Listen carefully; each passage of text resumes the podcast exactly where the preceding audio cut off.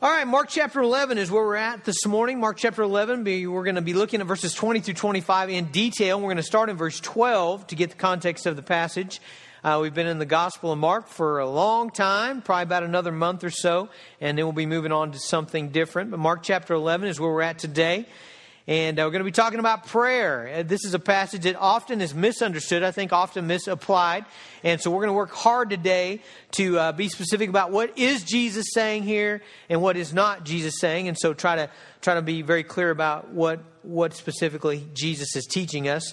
So we're going to begin reading in verse 12, and you can follow along in your Bibles, or it should be up on the screen. On the following day, when they came from Bethany, he was hungry. Seeing in the distance a fig tree and leaf, he went to see if he could find anything on it. When he came to it, he found nothing but leaves, for it was not the season for figs. And he said to it, May no one ever eat fruit from you again. And his disciples heard it. They came to Jerusalem, and he entered the temple and began to drive out those who sold and those who bought in the temple. And he overturned the tables of the money changers and the seats of those who sold pigeons. And he would not allow anyone to carry anything through the temple. And he was teaching them and saying to them, Is it not written, My house should be called the house of prayer for all the nations, and you have made it a den of robbers? The chief priests and the scribes heard it and were seeking a way to destroy him, for they feared him because all the crowd was astonished at his teaching. And when evening came, they went out of the city. And as they passed by in the morning, they saw the fig tree withered by its roots. And Peter remembered and said to him, Rabbi, look, the fig tree that you cursed has withered. And Jesus answered them, Have faith in God. Truly I say to you, whoever says to this mountain, Be taken up and thrown into the sea, and does not doubt in his heart, but believes that, he, that what he says will come to pass, it will be done for him. Therefore I tell you, whatever you ask in prayer, believe that you have received it, and it will be yours. And whenever you stand praying, forgive if you have anything against anyone, so that your Father also who is in heaven may forgive you your trespasses. Father in heaven, we, we thank you for the power of God, the power for impossible situations, the power to change our hearts, to give us all that we need. Lord, thank you for the gift of prayer by which we can access this power. I pray, Lord, that you would teach us today how to pray. Pray that by your Holy Spirit you'd reveal and open our eyes and help us to see um, how we might pray effectively, how we might be changed by your Spirit. We pray it in Jesus' name. Amen. All right, what's the deal with this tree? Uh, Jesus against trees? He a tree hater? You know, killing trees just because they don't produce figs when he's hungry? Uh, what's going on here?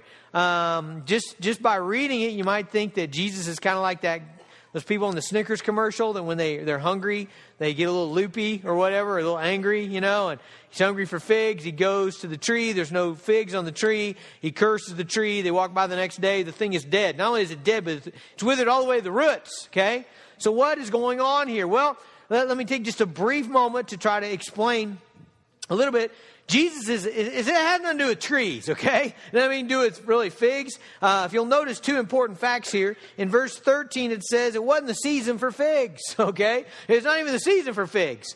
Uh, and then in, in, in verse 14, the last phrase says, and his disciples heard it. What Jesus is doing here is what the prophets in the Old Testament did very often. They would pronounce judgment, they would make a proclamation from God about Israel, about the people of God, and then they would do some physical sign to kind of be a, a, an illustration of what God was doing. Okay? So Jesus is acting in a prophetic role here. And basically, the, the, the, picture is you've got a tree with all kinds of leaves. You expect life on it. You expect fruit on it. And you get up there and there's nothing, okay? Notice where Jesus goes immediately after he curses the fig tree. He goes to the temple, okay? What should you expect to find in the temple? You should expect to find prayer, God, worshipers, evangelism, right? Love of God, love of neighbor. You should expect worship, okay? What does he find? He finds a bunch of guys making a buck, okay? That's what he finds. And remember, he drives them out. So it's, it's, it's a picture. The fig tree is a picture of Israel. It's a picture of, of Jesus Christ coming incarnate, God coming as a man, coming to the world, expecting to find faith, expecting to find fruit, expecting to find changed lives and, and there's nothing, nothing but leaves, okay? Nothing but the, the appearance of life, but there is no life. And so Jesus is cursing, he is, he's making a judgment upon Israel, okay? That's what's happening with the fig tree. Are we all good with that? Are we okay there? Okay, now, where I want to get to is down here in verse 20. As they go back by the tree, verse 21, Peter is like, wow, Jesus, man, You, you, you curse the thing, it's dead, it's withered from the roots. So Jesus is, or Peter's really impressed with what Jesus has done here. And Jesus begins to teach them about prayer. Basically, what Jesus says here is, You think that's impressive? Let me tell you what, there is all the power in the universe available to you, available for you, available for your benefit, and accessible through prayer. Okay? Jesus said, You think that power, the power to curse a tree and it dies, you think that's that's cool? You think that's powerful? You think that's awesome? Well, let me tell you,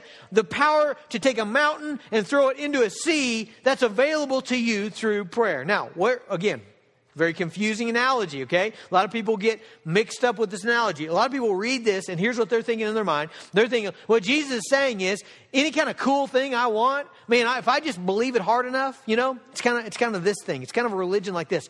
Uh, you know, if I, if I just believe it hard enough, whatever I want, Okay, whatever, I, whatever silly thing, circus trick, whatever I want is going to happen. No, that's not what Jesus is saying. Okay, he, he's not encouraging us to pray that Pikes Peak would be thrown in the Gulf of Mexico. Okay, that that this, Jesus is not saying, hey, try this out, see if you can do it, see if you got enough faith. He's not saying that at all. You know why? He doesn't want Pikes Peak in the Gulf of Mexico. If he wanted Pikes Peak in the Gulf of Mexico, he would have put it there to begin with. Okay, and not only that, but to ask for it would be a really silly thing because it would be very catastrophic, right? Pikes Peak is around 14,000 foot at the base of Colorado Springs. Colorado Springs is 6,000 foot. That's 8,000 foot of mountain. You got to figure about 10, 10 miles by 10 miles to encompass the base of the mountain, okay? That's a lot of dirt, okay? You hurl that thing into the Gulf of Mexico and all of Texas is going to be underwater, okay? Massive destruction. I know a lot of you are thinking, man, I'm going to pray that, you know? But listen, that's mean, okay? It's going to take out Florida, Mississippi, Louisiana. I mean, maybe up even into Oklahoma, okay? So the,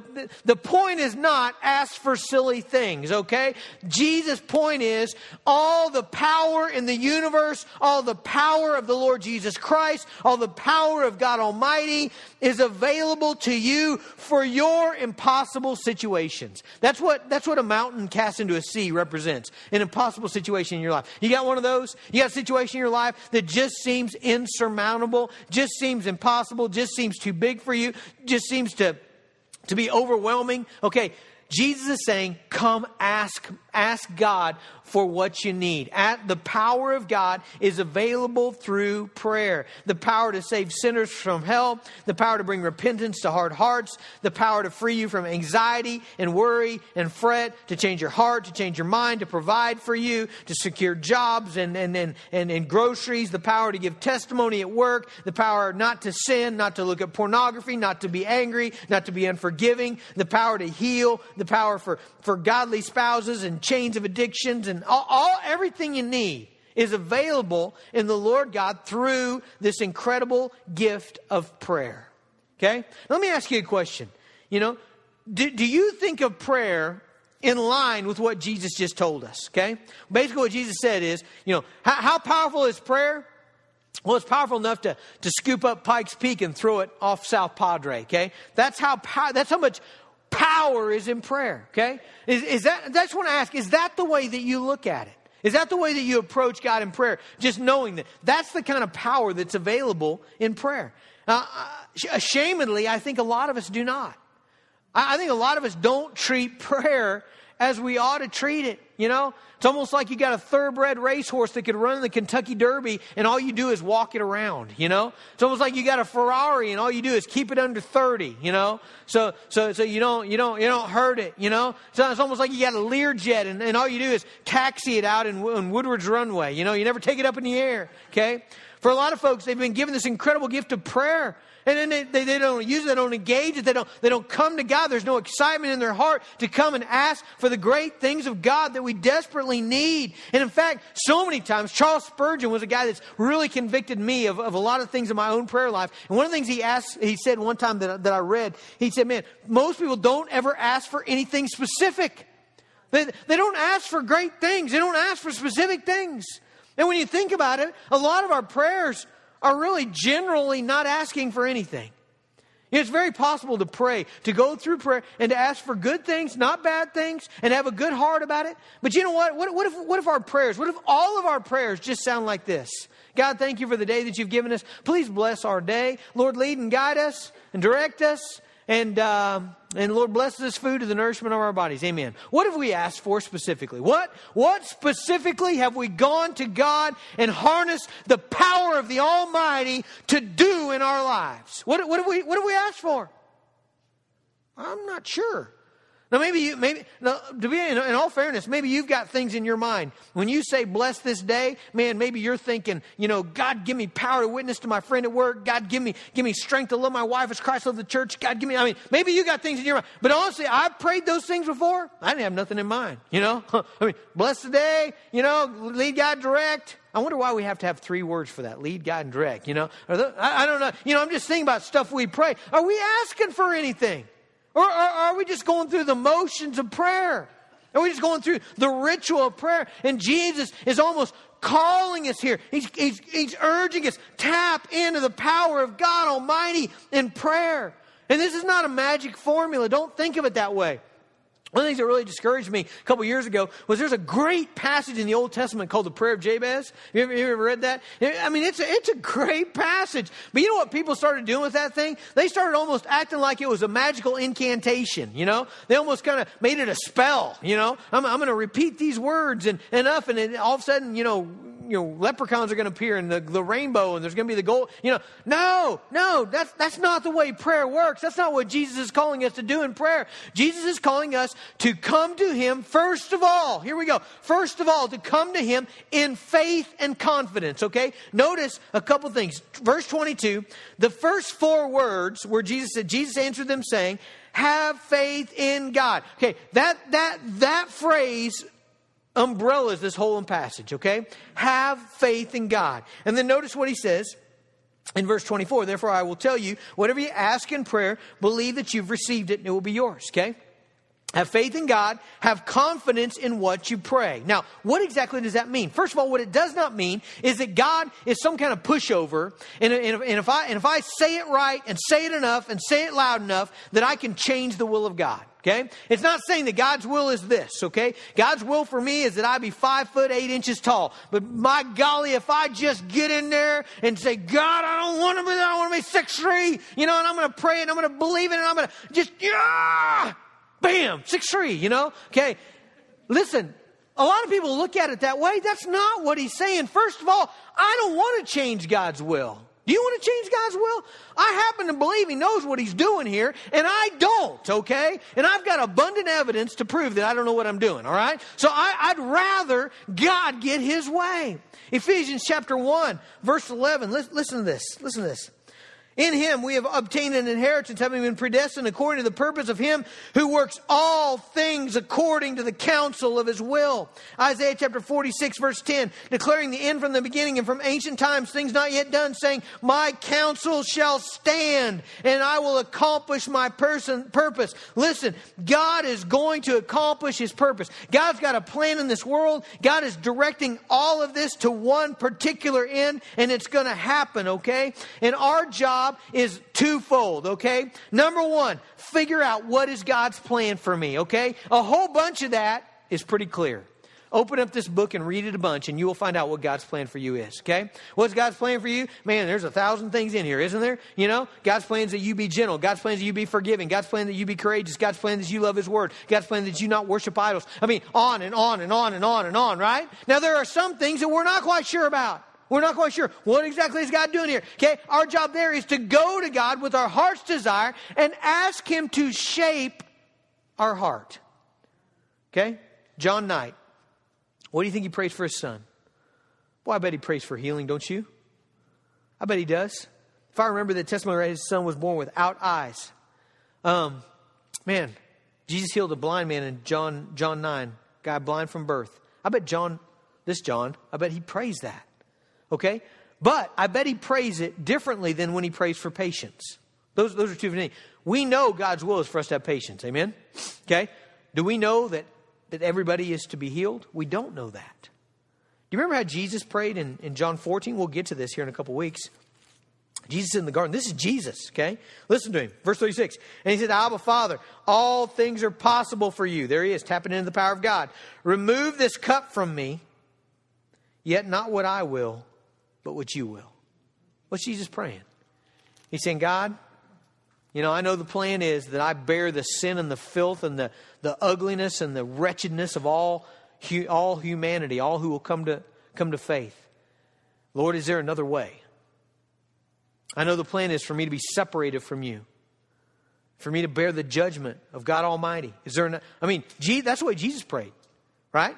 And so, so, so that's what we should come to God. Number one, confident, confident of those things we know He wants for us to have, and coming to Him with our desires and, and with open hearts for Him to shape them of those things we're not sure what His will is. I know what some of you are going to say. You're going to say, well, man, if God's got his own plan and if he's got his own deal that he's going to do, then why even pray? A couple things. Number one, that's really arrogant, okay? But number two, God has chosen not to do anything. Well, I think that. Let me back up and say what I'm sure of. God has chosen to do almost everything. How about that? Through the prayers of his people. Okay? So, in other words, God's got this will, okay? It, it's going to happen, okay? He's going to be glorified. I mean, Christ is going to come back, okay? New heavens, new earth. It's all coming, okay? And, and so, so he, he calls Lincoln Avenue Baptist Church, says, guys, I want you to be involved in this. I want your hearts to be changed. I want your marriages to be righteous. I want your children to grow up in the instruction of the Lord. I, I, I want you to be a light for me, okay? And now, to the extent that that happens is the extent that we ask and seek and knock and pray and, and, and call out, right? And if we don't pray, it didn't happen. Not through us. Now, it's, it's going to happen. It's going to happen through somebody.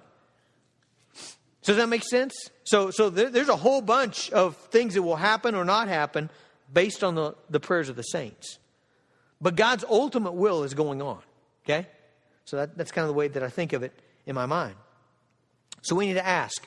And number two, we need to ask for the right things. Okay? First John is a clarifying verse to this passage. Say, whenever you take a, a, passage like this where Jesus says, whatever you ask in prayer, believe that you received it and it'll be yours. Okay, whenever you have a verse like that, you need to balance it out with 1 John 5. Okay, 1 John 5, verse 14 says this, and this is the confidence that we have toward him, that if we ask anything according to his will, he hears us, and if we know that He hears us, and whatever we ask, we know that we have the request that we've asked Him. What's the key phrase there? What's the key phrase there? If we ask anything, go back to verse 14, Kenny. If we ask anything according to His will, and that, and that key, according to His will, I mean, we, we need to line up with the will of God. Again, my, my heart's desire is not to change the will of God. My heart's desire is to have the will of God. Okay? My heart's desire is to have what Christ has for me. You know why? Verse 22 have faith in God. What does having faith in God mean? You know what that means? That means, Jesus, I believe you're better than anything else. I, I, believe that you know what's best. I believe that you're eternally wise. I believe that you've got good gifts. I believe you got a good plan and good gifts for me. I want you. I want what you have. That's having faith in God.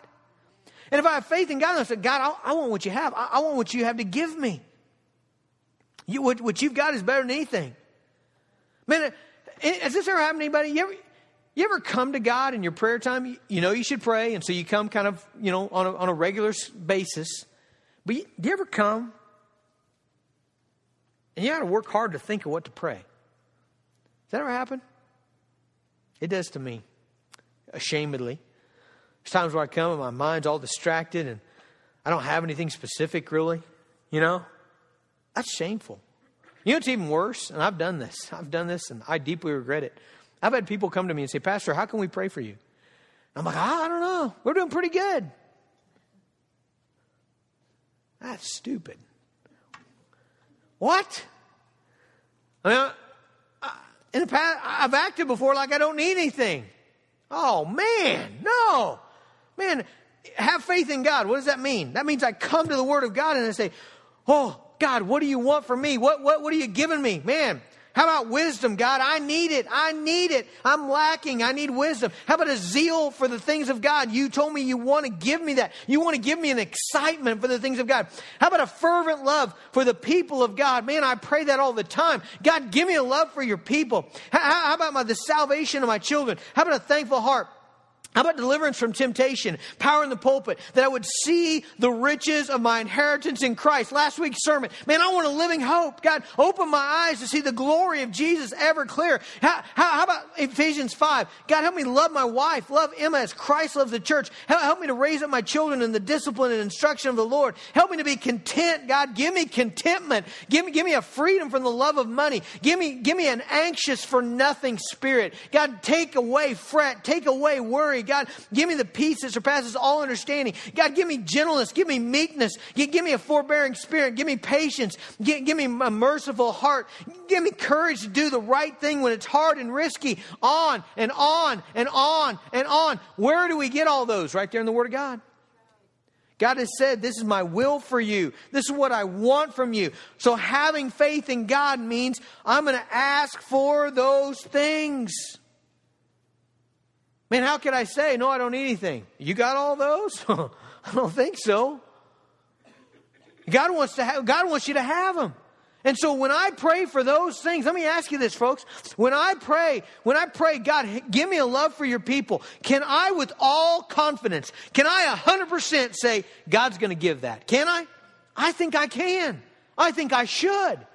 Whenever I pray, God, give me love for your people. God, I want it. God, stir my heart to love your people. I can be 100% confident that God is going to work that in me. He's going to do that in me. It's, it's going to take some time. He's going to work in different ways, but he's going to, if I ask for that relentlessly, God's going to give it. If I ask for, for mercy, God's going to give it. If I ask for, for, for the ability to love my wife as Christ loves the church, and I am on my knees pleading and praying, is God going to give me that? He will. 100% sure. Now, if I ask God, a red Ferrari would be really beneficial for the ministry. Is God going to give it? Maybe. Maybe. Don't be shaking no. Maybe. I said maybe. maybe in his divine plan, somehow it would be. Maybe there's a Ferrari people in Woodward that are not being reached by anyone, and I'd be able to do that. Probably not, okay? But again, that's something that if I really, if that God lays that on my heart, what should I do? I should take it to Him. But I should take it to Him realizing it does not say that I will have that in the Scripture. In fact, it says a lot of things that maybe I won't. And so I need to pray, not my will, but yours be done, right? You see the difference there? Now, point number three, if you're taking notes, we need to ask with our heart in the right place. Okay, now here's the scary thing. Okay? Here's the scary thing. There are things that will hinder your prayer life. Okay? So, you got this massive amount of power in, in God the Father. Okay? Power that you need, power for all that, the good things in your life. Okay? However, however, it's accessed through prayer and Jesus says very specifically here there are certain things that will keep you from praying effectively. One of them is doubt. Look in verse 23. Truly I say to you, whoever says to this mountain, be taken up and thrown into the sea, and does not doubt in his heart, but believes that what he says will come to pass, it will be done for him. James talks about a double minded man. I think he helps us out here in interpreting this passage. In James chapter 1, Talks about a double minded man. Let's, let's, let's just read this passage. Start in verse 2. Count it all joy, my brothers, when you meet trials of various kinds, for you know that the testing of your faith produces steadfastness. Let steadfastness have its full effect, that you may be perfect and complete, lacking in nothing. Verse 5. If any of you lacks wisdom, let him ask of God, who gives generously to all, without reproach, and it'll be given to him. That's just what, it's just what Jesus said, right? Is wisdom th- something that God has said, I want you to have it? Yes, it is. Should I ask in faith? Yes, I should. Should I ask with confidence that God will give? Yes. Okay, but notice what it says. Verse 6 But let him ask in faith with no doubting. For the one who doubts is like a wave of the sea driven and tossed by the wind. For that person must not suppose that he will receive anything from the Lord. Okay, if I come to God and I say, God, I need wisdom, I have this trial, I have this struggle. I have this difficulty in my life. And God, I need you to show me. But let's say that I, I come to God, but here's what's in my heart I don't think you will, God. you've let me down in the past, and you're probably going to let me down again. You know, and God, you, you gave me this hard thing in my life, and you, John Knight, he, he, he did actually pray, you know, at the beginning. God, you've, you've, you've messed it all up. God, you're cruel. You're, you're, you're a brutal God. I don't even know why I'm coming to you because you're probably not going to give it, but hey, I'll just go ahead and take a shot. God, give me wisdom. Okay, he's got to get an answer to that. Now, God can do whatever he wants, but he has told us in his word that doubting him, that, that coming to God, doubting his character, doubting who he is, doubting his power, that that's a hindrance to our prayer life.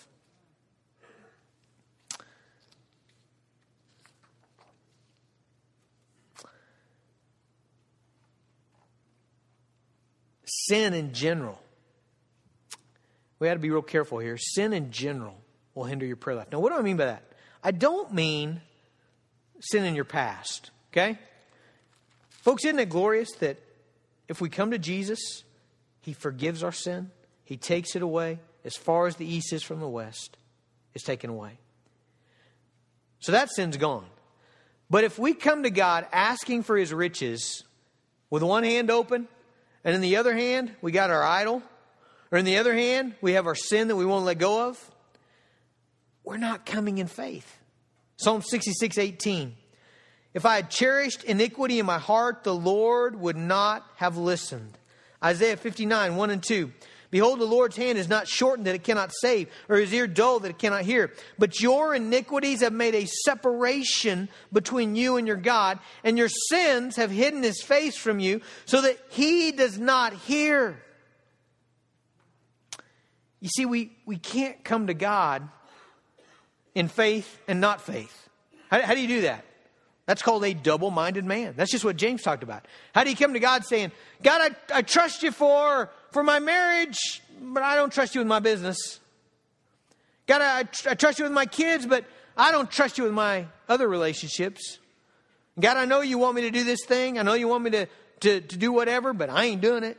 Oh, God, please get, I mean, how do you do that? You either trust him or you don't, right? I mean, it's not, it's not selective trust. God, here's the things I trust you in. Here's the things I just don't think you got right, okay? You can't come to God that way. Now, here's what's interesting. That's a, that's a generally that's a general true statement of scripture, but Jesus emphasizes one particular sin above the others. Not not not that it's worse, but here's what I think, it's more prevalent. Notice the sin that he mentions. Verse 25. And whenever you stand praying, forgive if you have anything against anyone, so that your Father also who's in heaven may forgive your trespasses. Why does Jesus say, you know, hey, all the power of God is up here. It's in God. It's in the Father. He's willing to give it. He wants to give it. Come to him in prayer. But as you come, make sure that when you come, you're not holding a grudge. Make sure when you come, you don't have unforgiveness in your heart. Why does he mention that? You know why I think he mentions that? I think he mentions that because we struggle with it a lot. People, are always saying, man, Pastor, I don't want to pray in public because I'm afraid I'll say the wrong words. I'm, I'm afraid I won't sound right. I'm afraid, you know, I'll say something silly. Listen, you don't have to worry about that at all, okay? God knows your heart. God knows your heart. He knows what you're saying. You ever seen those little kids? They'll come up to their mom and dad, they're about two years old, and they come up to their mom and they're like, and you're going, their mom's like, yeah, you can go play and get a cracker if you want, you know. It's like, man, that's the parent, okay? You can blow it in your, in your vocabulary. That's fine. God knows what. But listen, you come and pray, and at the same time, you got a grudge that you won't let go of. Didn't do any good. The empty words. Why, why is that? Why is, why is God, why does he mention this one particularly? You, you know, you know why I think so? I, I think, first of all, because whenever we come to God in prayer, we are coming asking for grace and mercy. Is that true? Is that true? Hebrews 4:16, let us come to the throne of God and receive grace and mercy in our time of need. Every time you come to God, every time you come to God, you come not deserving it, not deserving it. You, you, you come a sinner. And Jesus has cleansed you and forgiven you and saved you. And so you, you come to God through the forgiveness and mercy and grace of Jesus. And so, how do we do that? How do we come to God through mercy and through forgiveness and through grace? All the time dragging our unforgiveness and our unmerciful spirit and our ungraciousness toward others. How do we do that? Remember Matthew, Matthew 18? Man, that, that's, the, that's the strongest passage in the Bible about this very thing, where the guy gets forgiven the trillions of dollars, and his, his buddy owes him 10 bucks. He's down there at the bottom of the steps, choking his buddy. Give me the 10 bucks, you wretch! The king's like, Whoa, what's the deal here? I just forgave you a trillion, and you can't forgive 10 bucks? You remember what he does? Throws him into the tortures. Says, You'll not, you'll not get out until you pay the last dime. Whew. That ought to cause a little bit of disturbance in your soul. When we're come asking for mercy and grace, we better be willing to give mercy and grace. Now, one last thing. I was tempted to leave that right there. But what I've seen is that people in the church often are experts at giving false forgiveness. You know what that is? That's church smile, cocked head, nice. I've forgiven them. What does that really mean? That means I hate them on the inside and I ain't ever being nice to them. I don't want to be in the same service with them. When I see them at the grocery store, I'm going the other way. I'm going to be cold as ice. And if I have a chance to hurt them behind your back, I'm going to. But I forgive them. 2 Corinthians chapter 2, here's the definition, I believe, one of the best ones in the Bible of forgiveness. Paul's urging the church to forgive this man. Here's what he tells them to do. 2 Corinthians chapter 2, verse 6. For such a one, this punishment by the majority is enough. Number one, when you forgive somebody, you stop punishing them.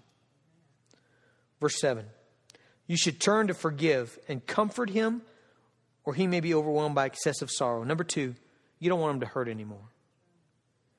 Number three, verse 8 So I beg you, reaffirm your love for him. That's forgiveness. Okay? Anything short of that, you're just playing games, and God knows. Now, is it going to look different in someone who's unrepentant than someone who's repentant? Absolutely. Absolutely. I, I get that. Some of you are going to say, man, this person, they're, they're trying to hurt me every day. Okay, you're, you're probably not going to be reconciled. True. True. Okay? But you can change your heart toward them, right? You can still, that, that part can be right. Now, will your relationship be right until they repent? Probably not. But you can be right in your heart. I, have done it. I, I, you can. You can let go and say, God, I, I just hand it to you. I put it over you. Lord, I ain't going to punish them. I'm, my heart's going to be right. I'm going to extend the hand of reconciliation, whether it happens or not. I don't know. It's up to you. It's up to them. But God, I, it's off me. And it's off me. Listen, it's off me because I don't want anything hindering the power of God flowing into my life. That's huge, folks. Is it not huge? I don't want anything hindering that. I don't want anything getting in the way of that. Not sin, and not particularly sin against others. So here's what, I, what I want you to do I want you to stand, and we're going to pray, okay? Now, you notice I said we are going to pray, okay? We're not all going to pray out loud. I'm going to pray out loud. You're going to pray in your heart, okay? But I, I want you to pray I want you to pray to the Lord and I want you to get these things right, okay? Let's, let's go to the Lord in prayer. Father in heaven, we thank you that all power is available to us, Lord, for the impossible situations in our life. And Lord, right now, I just pray that throughout this auditorium, God, that you would, you would just bring to mind the impossible situations in, in people's lives. Lord, I pray that they would be lifting them up to you. Lord, I know some are probably lifting up to your relationships. Some are lifting up maybe financial things. Some are lifting up maybe their lack of patience, their their their struggle with with pride. Maybe some are lifting up a struggle with lust or a struggle with anger or a struggle with covetousness. God, I just pray, Lord, as these things are lifted up, Lord, we come to you and we we grab on to your will, Lord, that it's it's your will that we be a certain kind of person. And God, we know that, that we want we want that, we, we need that. So, Lord, we're asking you, God, we're, we're pleading with you to give that to us today. Lord, we trust that you will. God, we trust that as we ask for wisdom, as we ask for patience or gentleness or meekness or self control or, or a peace, God, that you, you'll be faithful to give it, God. And we're going to keep asking until, until it comes, Lord. We know at times it takes time. We know you work through in various ways. And so, Lord, we will relentlessly come to you for this thing. But God, we don't want there to be anything in the way. And so, Lord, right now, God, if there if there if there's things in our heart, God, if there's sin we're holding on to, God, just pry it loose from our hands. God, bring repentance right now this morning. Lord, if there's if there's relationships that are broken, God, if there's anger in hearts, if there's unforgiveness, God, I pray that, that now, Lord, it would be thrust away from us, God, that we would let go of it, that we would trust you, that we would have faith in God. And Lord, that there would there'd be nothing between us and you. Because we want, we want to receive all that you have for us. So, Father, we ask this in the name of Jesus. Amen.